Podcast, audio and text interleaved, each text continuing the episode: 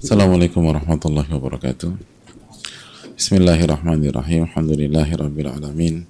Wa bihi nasta'in ala umuri dunya wa din wa salatu wassalamu ala ashrafi anbiya wal mursalin wa ala alihi wa sahbihi wa man sara ala nahjihi bi ihsanin ila yaumidin wa ba'd.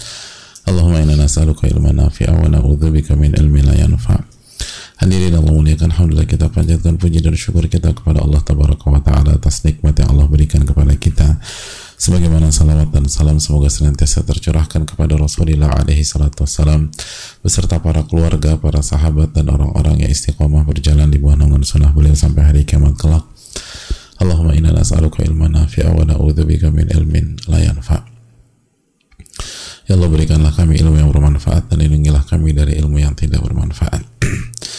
Hadirin Allah muliakan Alhamdulillah kita bersyukur kepada Allah Tabaraka wa Ta'ala atas nikmat yang Allah berikan kepada kita sehingga kembali kita bisa berkumpul, bisa beribadah, bisa bertakarrub, bisa menjaga uh, keimanan kita uh, dan itu semua bukan karena kehebatan kita tapi karena pertolongan Allah Subhanahu wa taala. Kita bisa kajian itu bukan karena kita yang hebat tapi Allah yang maha baik dan Allah yang memberikan taufik. Kita bisa uh, luangkan waktu itu bukan karena kita pintar manajemen waktu tapi karena Allah swt memberikan hidayah dan taufiknya. Dan itu yang nggak boleh kita lupakan. Dan di situlah inti dari uh, kunci keberhasilan di dunia dan di akhirat. Oleh karena itu marilah kita terus bersyukur kepada Allah swt atas nikmat yang Allah berikan kepada kita. Sebagaimana salawat beriring salam semoga senantiasa tercurahkan kepada Rasulullah alaihi salatu wassalam beserta para keluarga, para sahabat dan orang-orang yang istiqomah berjalan di bawah naungan sunnah beliau sampai hari kiamat kelak. Uh, hadirin Allah muliakan uh, di pertengahan Dzulqa'dah ini kembali kita ingatkan pentingnya memanfaatkan setiap waktu dan setiap momen karena kita berada di hari-hari yang mulia dan kita berada menjelang 10 hari terbaik 10 hari pertama di bulan Dhul Hijjah dan kita terus menatap uh, Idul Adha. Dan di sana ada haji, di sana ada ibadah kurban. Maka pertanyaannya apa uh, peran yang bisa kita lakukan dan apa amalan yang bisa kita perjuangkan? Mumpung masih ada waktu uh, karena baik uh, berkurban apalagi haji itu membutuhkan biaya yang tidak sedikit. Jadi masih ada waktu untuk menabung masih ada waktu untuk uh, kurban misalnya masih ada waktu untuk menabung masih ada waktu untuk berusaha untuk bisa berkurban pada hari ini eh pada tahun ini misalnya. Dan yang uh, belum kepikiran haji coba pikirkan tentang haji dan niatkan itu rukun Islam yang kelima sebuah ibadah yang sangat luar biasa spektakuler dan uh, penuh dengan keindahan dan kebaikan maka mintalah pertolongan kepada Allah Subhanahu wa taala untuk bisa mengerjakan dua amalan dan ibadah tersebut. Hadirin Allah muliakan, kita akan kembali bersama uh, pembahasan kita dan sebagaimana biasa di hari Ahad ini kita buka sesi diskusi tanya jawab berkaitan dengan uh, materi kita khususnya 10 eh, khususnya sepekan ini. Dan semoga Allah memberikan taufik kepada uh, kepada kita untuk bisa mendapatkan ilmu nafi dari uh, pertanyaan dan uh, jawaban yang uh, kita dengar dan disampaikan. Allah taala alam Assalamualaikum warahmatullahi wabarakatuh. Assalamualaikum Waalaikumsalam warahmatullahi wabarakatuh. Semoga Allah merahmati Imam Nawawi, Ustaz dan tim dan seluruh umat muslim amin ya rabbal alamin. Hmm. Mohon mohon maaf bertanya di luar tema istiqomah. Hmm, istiqomah kok udah lama deh dan pertanyaannya sesuai dengan konteks sebenarnya. Berarti ini pertanyaan tahun berapa ya? Diangkat lagi. Istiqomah kan setelah Idul Fitri ya. Sebulan yang lalu. Mungkin ada loading gitu nggak ada? Mereka beliau kirim WA nya sebulan yang lalu terus baru masuk hari ini. Ustaz ayah saya ditinggalkan ayahnya sejak ia kecil. Kami pernah menemui kakek terakhir saat kami SD itu pun hanya dua kali pertama saya pertama saat kami baru diberitahu kakek kandung kami saat ini jika kami bertanya kenapa belum menjenguk lagi, sepertinya beliau masih menyimpan kekecewaan terhadap ayahnya dan sering terlihat marah jika kami membahasnya. Di satu sisi kami anak dan istrinya tidak bisa mencarinya karena berbeda kota dengan tempat tinggal kakek. Apa yang harus kami lakukan agar ayah kami memanfaatkan ayahnya karena kami takut menyinggung perasaan ayah kami sehingga kami tidak pernah membahasnya. Terima kasih. Semoga Allah memudahkan Ustadz menjawabnya. Ya terima kasih atas pertanyaannya. Sesuai konteks apa pembahasan kita pekan ini nggak sesuai jadi ini sesuai banget jadi mungkin pertanyaan dari sebulan yang lalu uh, Allah taala misawab ini yang kita bahas di bab ini bahwa kenapa birrul walidain selalu dibangun di atas tauhid oleh Allah dan Rasulnya alaihi salatu wassalam? Selalu dibangun di atas tauhid gitu. Wa qad rabbuka alla ta'budu illa iyyah wa bil walidaini ihsana. Dan perintah Allah uh, dan Allah memerintahkan agar tidak beribadah kecuali kepada Allah dan uh, berbakti kepada atau berbuat baik kepada orang tua tauhid. Uh, Amr bin Abbasah gitu loh arsalani bisilatil Allah uh, Allah mengutus aku kata dengan silaturahim dan menghancurkan berhala dan mentauhidkan Allah dan tidak melakukan kesyirikan lagi-lagi uh, tauhid dan birrul dan silaturahim digabungkan oleh Nabi kita Shallallahu Alaihi Wasallam. Kenapa? Karena birrul itu bukan se, bukan sebatas feedback gitu loh. Kalau orang tua baik kita berbakti, kalau orang tua kita jahat kita uh, tinggalkan. Atau kalau orang tua baik kita berbakti, kalau orang tua kita nggak perform kita tinggalkan atau marah-marah. Bukan. Birrul adalah takarub kepada Allah Subhanahu wa taala. Makanya walaupun orang tua melakukan hal yang sangat parah yaitu mengajak dan berusaha membuat anaknya syirik. Itu udah parah, parah banget udah. Dosa paling parah itu syirik. Inna syirka la zulmun azim. Sesungguhnya kesyirikan adalah kezaliman yang paling parah. Dan ketika orang tua mengajak anaknya melakukan kesyirikan berarti orang tua mengajak anaknya melakukan ke kezaliman yang paling parah. Tapi apa kata Allah dalam surat Luqman ayat 15 fala tuti'ahuma wa sahibhuma fid dunya ma'rufa. Maka jangan turuti mereka dan tetaplah bergaul dengan mereka dengan cara yang baik di dunia. Ini menunjukkan bahwa uh, berbakti kepada orang tua bukan sebatas memberikan respon atas apa yang dilakukan oleh orang tua bukan memberikan feedback. Tapi uh, ini adalah takarub kepada Allah Subhanahu wa taala. Bagaimana orang tua kita seperti apa pun orang tua kita.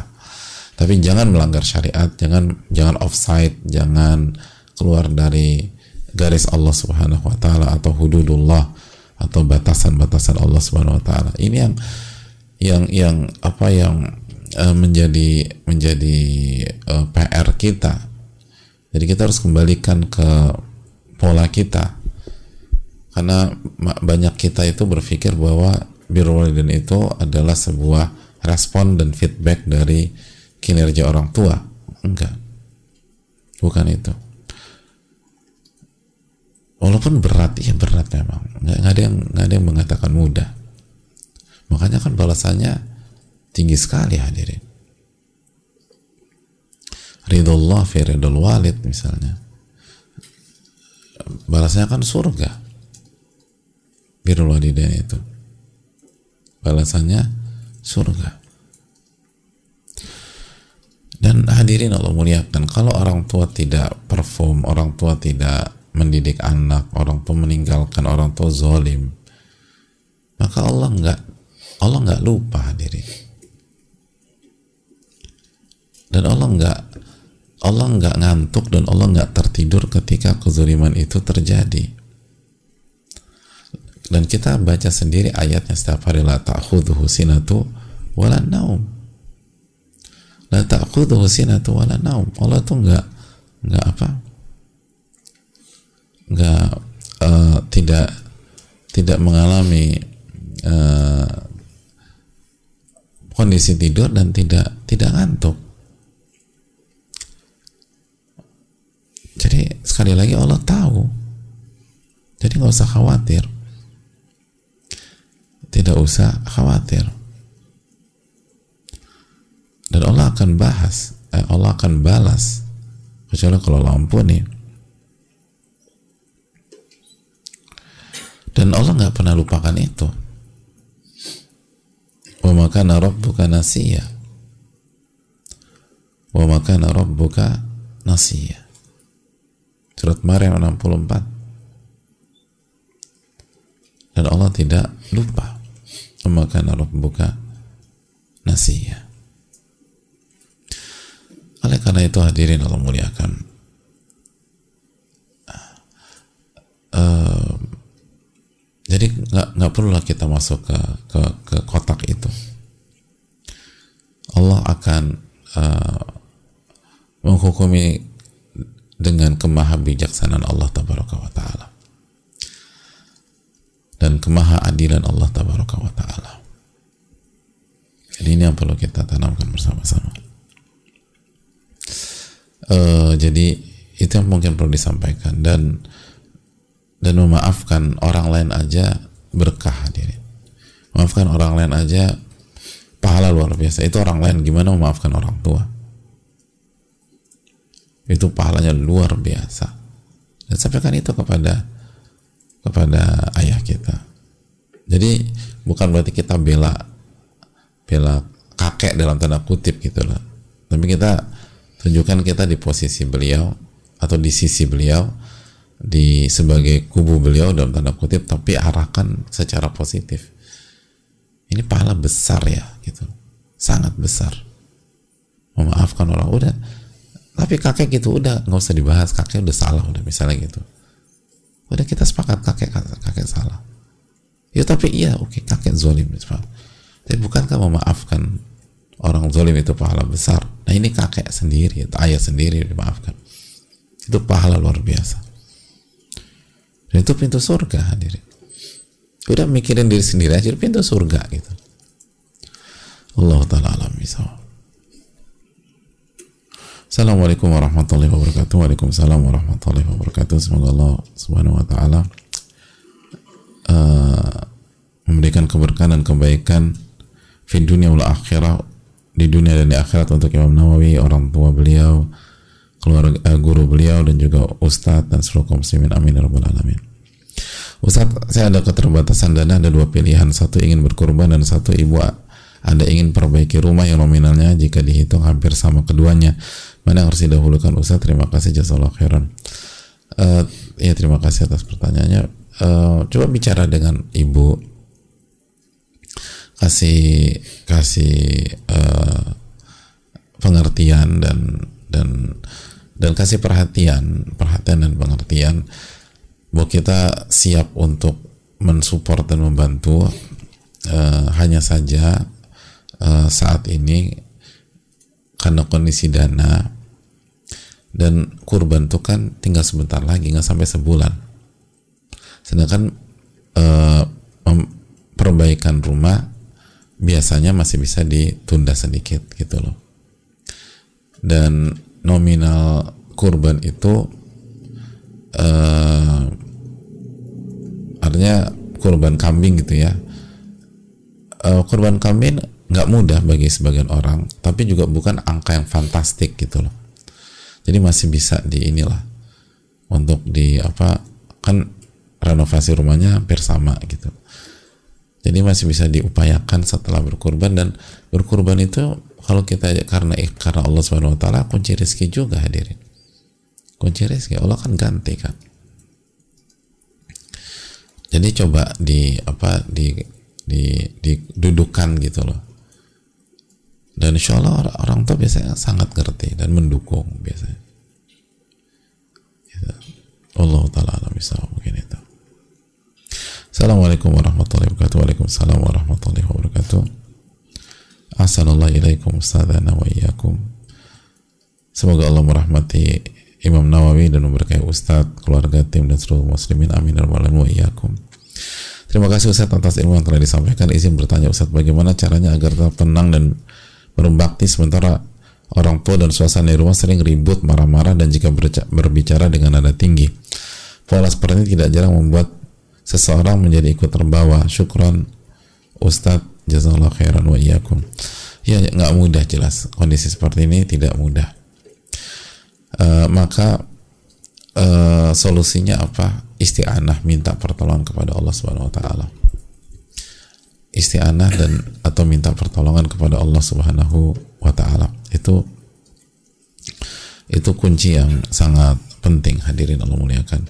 Dan yang kedua uh, perbanyak ibadah khususnya ibadah malam. Karena ibadah malam itu sangat atau ibadah khususnya ibadah malam itu sangat efektif untuk tetap tenang walaupun diprovokasi.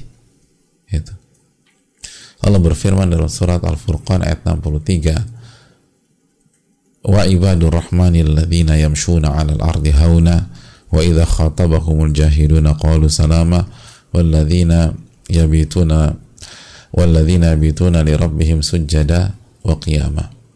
dan hamba-hamba Rahman, hamba-hamba Allah, orang yang beribadah kepada Allah. Alladzina yamshuna fil ardi hauna, yang berjalan di atas permukaan bumi dengan tawadu, dengan merendah, dengan uh, dengan penuh kerendahan hati. Wa idza khatabahumul jahiluna qalu salama. Dan apabila uh, mereka bertemu dengan orang yang melakukan hal bodoh atau ucapan bodoh, uh, memprovokasi mereka mereka nggak terpancing dan mereka mengatakan qaulu salama. Mereka mengucapkan kalimat-kalimat yang mengandung keselamatan. Mengandung keselamatan. Dan apa salah satu kunci mereka selain beribadah wa ibadur rahman jelas ini ini sifat ibadur rahman orang-orang yang beribadah kepada Allah subhanahu wa ta'ala orang-orang yang mentauhidkan Allah subhanahu Subhanahu wa taala. Jadi memang hidupnya itu diisi dengan ibadah hanya kepada Allah Subhanahu wa taala. Tapi ayat berikutnya ada penekanan walladzina yabituna li rabbihim sujada wa qiyamah. Di ayat berikutnya ayat 64 dan orang-orang yang di waktu malam bangun dan sujud dan qiyamul lail untuk Allah Subhanahu wa taala. Jadi orang-orang yang nggak nggak nggak terbawa provokasi, nggak terprovok dan tetap uh, bermain di levelnya walaupun kondisi nggak kondusif itu orang-orang yang punya punya hubungan dengan Allah di waktu malam punya punya momen di waktu malam itu poinnya. Jadi hadirin Allah muliakan perbaiki ibadah kita khususnya di waktu malam maka insya Allah itu membantu kita meng mengontrol suasana yang nggak kondusif. Itu hal yang uh, sangat penting untuk kita uh, renungkan. Lalu ketika kondisi itu terjadi zikrullah aja saja perbanyak ingat Allah subhanahu wa ta'ala zikrullah uh, zikrun nasi da wa zikrullahi dawa. Sebagaimana ucapan Ibnu Aun rahimahullah mengingat manusia itu penyakit dan mengingat Allah itu obatnya. Jadi perbanyak mengingat Allah subhanahu wa ta'ala. Itu kunci dari itu semua. Allah taala alam bisawab. Assalamualaikum warahmatullahi wabarakatuh. Waalaikumsalam warahmatullahi wabarakatuh Semoga Allah merahmati Ustadz beserta seluruh ulama kita panitia kajian dan seluruh kaum muslimin amin ya rabbal alamin wa iyyakum. Mohon nasihatnya Ustadz uh,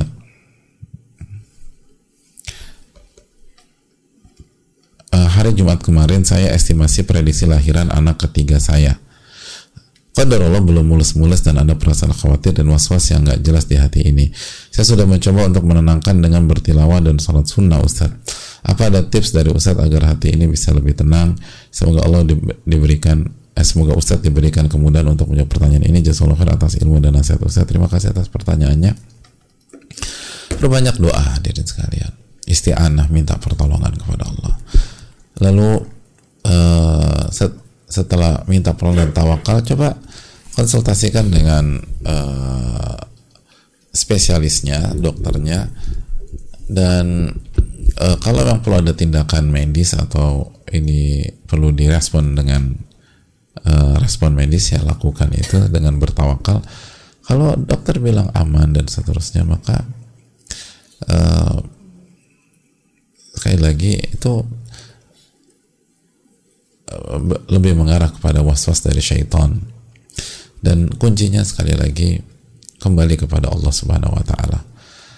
Uh, tapi aku udah tilawah dan sholat sunnah, ya itu bagus. Tapi pertanyaannya ketika kita sholat, apakah kita sholat hanya dengan gerakan dan ucapan lisan kita atau kita uh, meresapi dengan hati kita?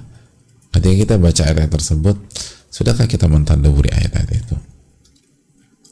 Coba lakukan peresapan dan pentadaburan. Dan karena janji Allah ala bidzikrillahi tatmainul qulub ketahuilah dengan mengingat Allah hati menjadi tenang. Hati menjadi tenang. Dan banyak doa Allah malah sahla ila ma ja'altahu sahla. Ya Allah tidak ada kemudahan kecuali apa yang kau buat mudah. Wa anta tajalu hazna idza syi'ta salah dan engkau dan seluruh hal yang sulit kalau Allah membuat mudah kalau engkau membuat mudah akan mudah. Akan mudah. Allah taala alam bisa tapi mungkin itu yang bisa disampaikan. Hadirin yang Allah muliakan semoga bermanfaat dan semoga memberikan taufik kepada kita dan dan bagi yang uh, menunggu kelahiran semoga Allah mudahkan dan Allah berikan taufik Subhanakallahumma wa bihamdika la ilaha illa anta astaghfiruka wa atubu ilaik. Assalamualaikum warahmatullahi wabarakatuh.